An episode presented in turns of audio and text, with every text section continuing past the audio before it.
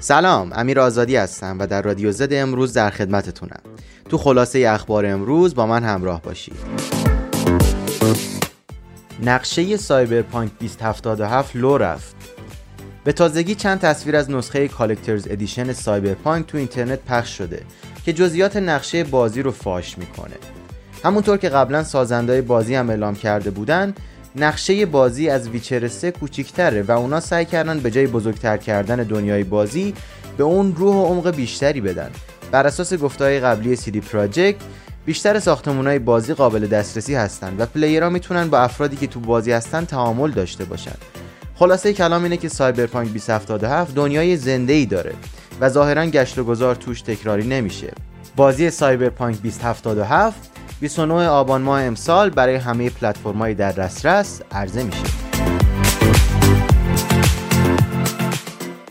حالت کراس پلی به ماینکرافت دانجنز اضافه میشه. ماینکرافت دانجنز یه بازیه که تو سبک آر پی جی هک اند اسلش ساخته شده و دنیای اون شباهت زیادی به ماینکرافت اصلی داره. امروز استودیوی موجانگ تو توییتر رسمی خودش اعلام کرد که به زودی حالت کراس پلی کنسولی به این بازی اضافه میشه. با در نظر گرفتن اینکه مایکروسافت صاحب اصلی ماینکرافته، باید دید که آیا در آینده این شرکت مایل به همکاری با سونی تو بازی‌های دیگه میشه یا نه. Need for Speed Hot Pursuit Remastered لیک شد. یکی از کاربرای توییتر جزئیاتی از Hot Pursuit Remastered رو به اشتراک گذاشته. این جزئیات شامل کاور بازی، روز انتشار و بخش مولتی پلیئر میشه. طبق این توییت، بازی شش نوامبر منتشر میشه.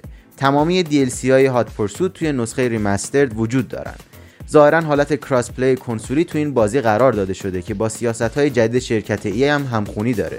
البته ای هنوز این اخبار رو تایید نکرده و تا اون موقع ما باید منتظر بمونیم. ممنون که با رادیو زد امروز همراه شدید. مثل همیشه میتونید برای دسترسی به ویدیوهای بیشتر ما به تلگرام، اینستاگرام، آپارات و وبسایت زوتکس گیمینگ مراجعه کنید. تا پادکست بعدی، بدرود.